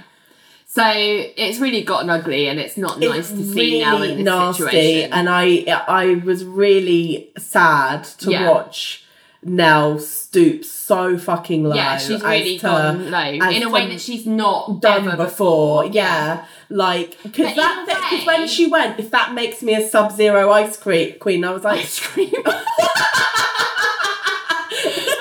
she could be a Sub Zero ice cream though. You think like a uh, Yeah. yeah, yeah, yeah, yeah, yeah, yeah. But when she goes, that if that makes me a Sub Zero ice queen. I was like, well, this does now. What Yes. you're doing now. Until now, you haven't You deserved have- that moniker. yeah, but, now, this right now Yeah. is is a self fulfilling prophecy. Yes, but I almost feel like that's testament to how jealous she's gotten over it, and Hmm. therefore how deep her feelings are now running for John. In that she's feeling so jealous that she's handling it so badly. so badly. Like- but I was just, I was so upset when she mimicked his stutter. I just thought not nice. that is terrible. Yeah. truly awful. But yeah. So Ally is talking with Ling a bit later and uh, telling Ling that basically she rejected all of the men um, because she said they were beautiful, but do I really want to be with a guy you can just round up off of a street corner? And and she's I'm like, the guy that I want to meet is not going to respond to a cattle call. And Ling's like, I told them you were beautiful, assuming the man you want to meet is single and equipped with the dumbstick, he would have responded. Do you think you're just gonna j- bump into him at a bookstore, both reaching for Balzac? It doesn't work that way. While you're looking for a mate, he's looking to mate, period. And Ally's like, you know, Ling, I feel really sorry for you. And Ling's like, why? Because it's hard being perfect. And Ally's like, if you have such a low opinion of men that they're only ruled by their dumbstick and you have such little faith in relationships, then what kind of a guy are you going to end up with? And on cue, Richard walks up and he's like, artichoke, yeah. And Ling says, Your problem, Ally, is that you don't really want to meet anybody. Since nobody can measure up to this mythical dream boy that you've concocted for yourself, it's easier to be alone and just pretend you haven't met him yet. And Ally's like, Oh, meet him, Ling. And then Margaret's come up, beh- come up behind Ally as Ling's walked off. And Margaret's like, Why do you have to? Ally just wheels around and it's like, You should talk, Margaret! And just storms off. And then- Margaret's like, why can't I talk? yeah, to Richard. She's like, why can't I talk? Um, and then Ally slams her door, and Richard flinches, and then John squeezes in between Richard and Margaret to get his messages because they're stood in front of the message, like the, the reception desk, I guess. Um, and Richard's like, "Oh, John, excellent," and John just goes, "No." and Richard's like, "Well, you haven't even heard what I," and he says, "I don't care. The answer is no." And Richard's like, "What's wrong? We can share." And John's like, "I don't feel like sharing. Okay, would you?" and he sees Nell walking up and he starts stammering and then he just ends on Pecker and he's like, make fun of that and then he storms off. And Nell just raises her eyebrows and walks off. And Richard's like, wow. And then Elaine rises up from crouching on the floor with her video camera saying, I got it! And she plays back the video she just took of John stammering and saying Pecker. Great. And then Richard to Margaret's like, well, it's action packed here. Feeds us and walks off. And Margaret's just stood there like puzzled, like, what the going What's going on? Oh man, you can see like how upset John Yeah. is off the back of that argument with Nell. It's so Totally. horrible. So Ally's in her office, leaning against her door, and then someone knocks on it, and that startles her, and she's like, "Oh!" She opens it, and Margaret's there, and she's like, "Why don't I get to talk?" and Ally goes, "Because you're a fraud, Margaret," and tries to slam the door in her face. And I'm like, "This is a This client." is so fucking rude. And Margaret just pushes back and shoves her way in as Ally gives up. And Margaret's like, I'm a fraud. And Ally's like, suing an insurance company? You're saying that infertility makes a woman disabled. You can't have a baby, therefore you're disabled. Don't pass yourself off as a feminist. And I'm like, in what world was she saying any of that? I did not see any of that uh, argument being made in that room. And then she's like, "W- w- why do you even want a baby, Margaret? And she's like pointing a pen at her. And I'm like, what this? I know. And Margaret just goes, it feels like a trick question. And Ally's like, I'll tell you why. Because at the end of the day, you don't feel whole alone. You need to love another person. Well, so do I. And Margaret's like, I don't condemn you for wanting someone to love. I guess I just reject the notion that your life is empty if you don't have a man. And Ally's like, well, it's only half empty. And Margaret's like, I had the same dreams you did. Thought I'd meet a man, get married, talk about your illusions. I went to see The Wizard of Oz, came out with a crush on Dorothy. And Ally's like, giggling, like, you know that case last week, the woman with the made up lover? I looked at her as kind of pathetic. And I realised that it's. And she's kind of struggling to get the words out. And Margaret's like, Ally? And then Ally just starts singing, How Can You Mend a Broken Heart? A broken heart. And Margaret's like, Are you okay? Okay. And, okay, hon. and Ally's like, Oh, I think I need to go home. Probably to my bedroom. I have a baseball game. No here. I need to pitch. And Margaret's like, Ally. And Ally just goes, Can I even play baseball? I thought that you would like that. And I'm like, Jesus oh my Christ, God. woman. And Margaret just stares at her and she's like, I'm sorry. And Margaret's like, You seem a little mentally off. No true words have been spoken. And I'm like, a little. And Ally's like, no, I'm just distracted. I have a date tonight. And Margaret just cocks her head and Ally's just smiling like weakly. Jesus Christ. I mean- should not be at work right now. I know. She That's can't. why I was like, Yeah. she should have taken like a week off. Yeah. You know? totally. Um, but Elaine is striding through the complex to get Richard, who's standing with Nell looking at a document, and says that there's a problem with John. Um, he's in the unisex and he just keeps dismounting. he won't stop. Nobody else can get near a stall with him whipping about. And in the unisex, John is just swinging round and round in the stall. and round. And Georgia's got trapped on one side because she's obviously been in a stall towards the back of the room and, And then come and then out. come out and realise she can't get through. Um, so Richard and Elaine and Nell come in and she's like, I'm trapped, I can't get out. and Richard is like, John, come down, John. And John's like, when I'm ready, like really angry. And Richard's like, you're obstructing a public way. And Nell is really stern, like, John, get down now.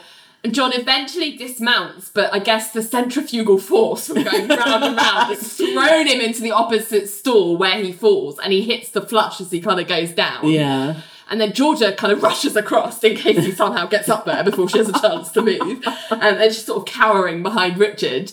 And John gets up really breathless and he says, I was errant. and Nell's like, everybody out. And Richard and Georgia are still staring. And she's like, go, go, go.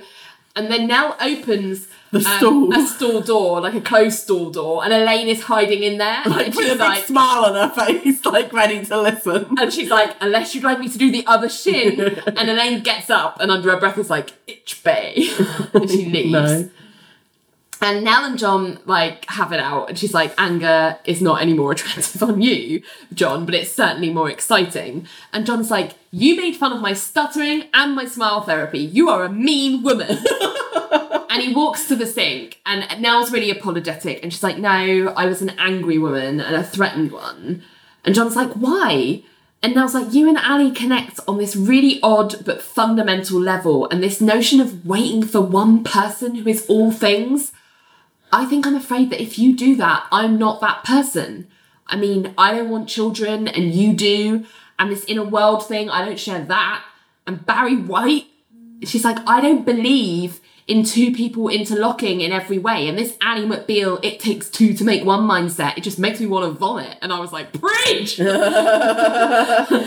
apart from her being, she's always down on Barry White. I It's find really that so fucking weird. Yeah, what is wrong with Barry White? Anyway, John is like, so why are we even bothering if it, we're so different? And Nell's like, but I want to be with someone who's different from me. And John's like, well, differences can be fatal, Nell. And Nell's like, yeah, but why can't two people grow together and meet somewhere in the middle? I mean, I can learn to appreciate some of your likes and vice versa. Like, I could get you interested in museums, maybe. Name something you want me to do. Pick one thing right now. I'll work on it. And John is like deadly serious and he turns to the unisex mirror and like Barry White starts up. Do do do do do. And Nell it's like, oh God. and John goes, that one's non-negotiable. And Nell's like, I like him. And John's like, I need you to love him. like a matter of urgency. and I was like, this reminds me of when I made Russ watch Moonwalker before we got married, because I was like, I cannot marry you unless you have seen Moonwalker. Which hasn't dated hugely well. No. But anyway, Nell's like, but I'm beginning to love you. Don't you get that? And every time she comes running to you, it just makes me insecure that you're going to run to her. And John's like, I'm not running anywhere, Nell. You gave me a frog. You gave me Barry White. You gave me oral. And I was like, what? Oh my god, John. and Nell's like, right, okay. And John's like, all in the same year. I'm not going anywhere. And I'm beginning to love you too. And they smile at each other and they lean in for a kiss as Vonda starts up singing a Vonda original, I Know Him by Heart. So it turns out I forgot that this was a song. there you go. it wasn't Joe Schmo, it was Vonda. And so they embrace and they're hugging in the unisex. And then the scene fades out to Renee and Elaine and Ally looking really glum at the bar because they're fucking sad single ladies. no. And Vonda's singing because I know he's out there somewhere as we fade into Richard and Ling and Billy and Georgia dancing together and Nell and John as well. Um, and then the camera's on Vonda singing in the bar. And then it fades to a merry-go-round and Ally's on it alone on the carriage bit that she Yeah. talked about. And she's kind of surrounded by canoodling couples on other bits. Yeah. Um, and the shot kind of fades tighter and tighter into her face. Um, and as Vonda sings the closing lines, Ally just sort of does a little smile to herself. Yes. And Like- that's the end. I know. I, I, I feel like, yeah, because she's looking sad at first, but then she does this kind of, Hopeful smile. yeah, like, like the hope hasn't completely gone. But hope And- for what? Hope for finding a man. Yeah. This is the problem. exactly. And this is why. This is where she's pinning all her exactly. her hopes. And as on. finales go, I don't actually think this is a good episode, no, which No. disappointed me. it doesn't make Merry Christmas, everyone! it doesn't make much emotional sense because No. she's not done The work. any work. Yeah. And and even in regards to dating, like she turned down all the guys. Ling was just her excuses. I I really hate it when If when it comes to dating. It really annoys me when she's like, "Oh well, I can't." I can't meet the love of my life at a bowling alley. I can't meet the love of my life through Ling rounding you up. Like it's just like all this kind if of she thing. had turned around and said, I've rejected them all because I've realised that I need to work on myself, Yeah. I'd be like, yeah, Yes! well done. Good finally reason. found like what it is that needs the work. Yeah. But she didn't. She turned No. around and said, I've rejected all of them because this is not how I want to tell my grandchildren that I met my husband. I know. You know I mean? And She's I'm like, put all these arbitrary rules in place. Yeah. For and it's just like, yeah, like she is operating still on this kind of Disneyfied version of what love should be. Yeah, it's bizarre. but you know, at least she got to have a merry-go-round ride. That's kind of Christmassy. Retry. yeah. Mero versus unnamed insurance company.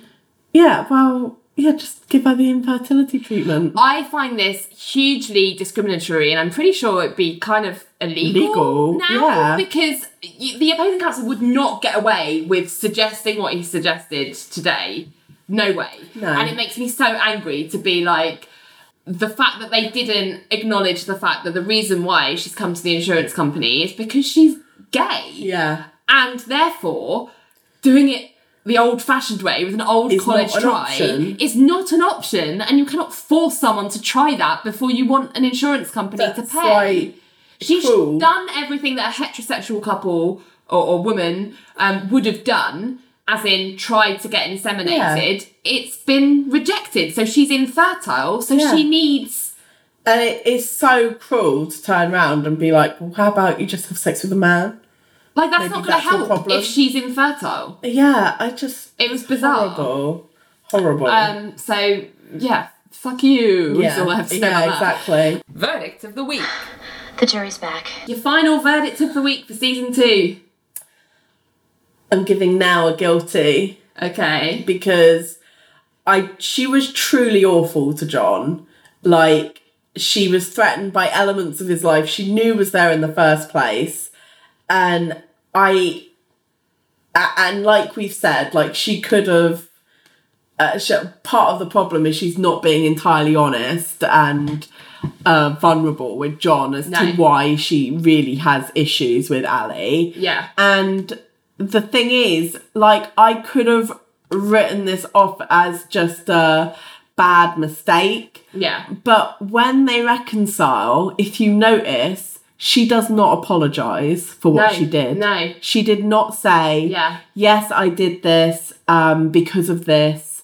But I understand that that's no excuse. That Yeah. that was terrible of me, and I am so so sorry. Yeah. she did not give John that, and John deserved a heartfelt apology She sounded and a promise. She sounded but she didn't but she didn't actually No. say sorry. No. and she did not um, make it clear that she understood that that was unacceptable. No. And what I would have wanted if I was John, before I forgave anything, Yeah. is a heartfelt apology and a promise That that you will never, that. ever throw that in my face Yeah. again. Yeah. Like that, because that was cruel, Yeah. and that's not something you do to someone you you know you apparently are falling in love with. You don't do that Yeah. um, and he didn't get that. So I'm sorry Nell.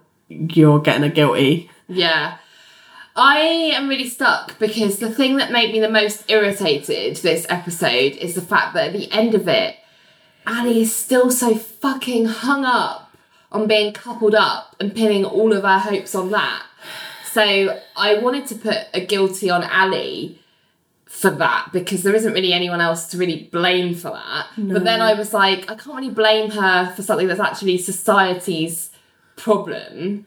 Um, and, you know, yes, she's not put the work in, but like, how's she to know that there's work to do if she's not getting professional help? Like, so it feels wrong to give her a guilty. Yeah. So then I was like, well, who can I blame for this? And I was just like, I'm going to give David E. Kelley a fucking guilty.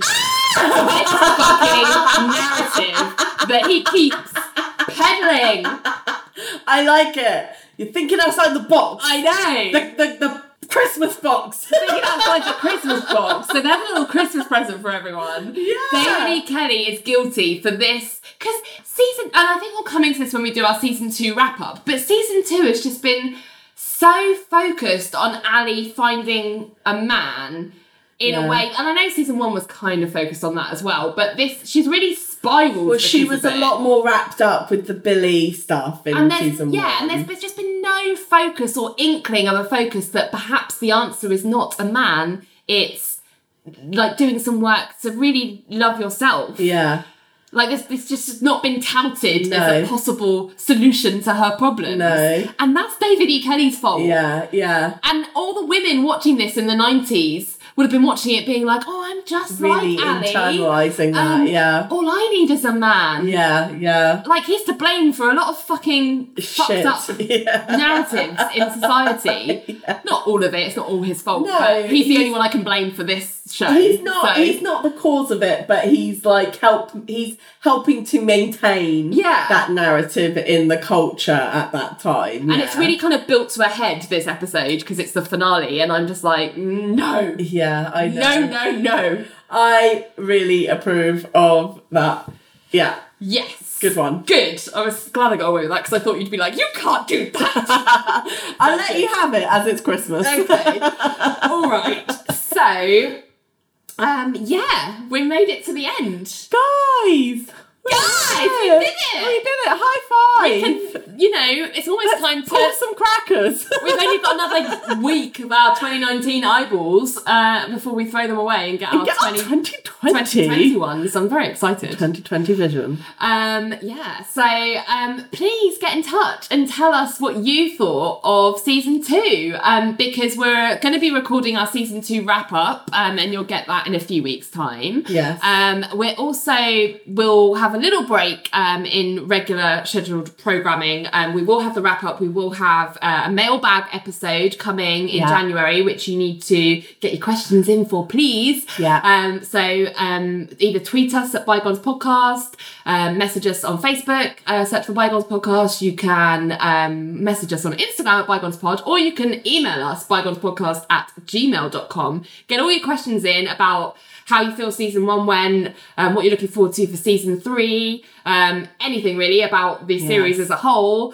um, and we will answer those. We will also have some bonus content specifically for patrons because we will not be releasing our season three episodes until um, around the same time as we've done the last two seasons, so February. But obviously, we want to make sure that patrons are getting their money's worth, so there Bang will for be some stuff in January just for patrons. We will have a, the one of the things will be bloopers. Yes, and um, the other thing. bonus episode for patrons will be we will be watching the Bill Maher special that aired during season two of the life and times of Ally McBeal. We'll be watching that and doing a special bonus episode reacting Yes, to, to that, that. for patrons. So if you're not a patron and you want to get your hands on that stuff, sign up at Patreon. There's only one thing to do. at Patreon. yeah. Um, you just from as little as a dollar, you will get access to all of that, and you will also continue to get early access to all of our regular episodes. And we're planning all sorts of fun, exciting, extra stuff for season three as well. So yeah. now's a good time to get on board. Yes.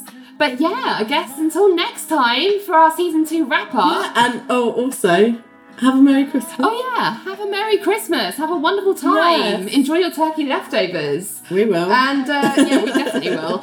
So until next year, bygones!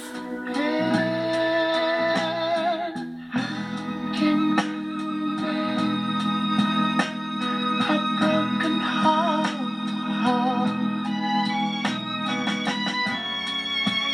How can you stop the rain from falling now. Tell me how, can you stop oh, sun from shining? What makes the world?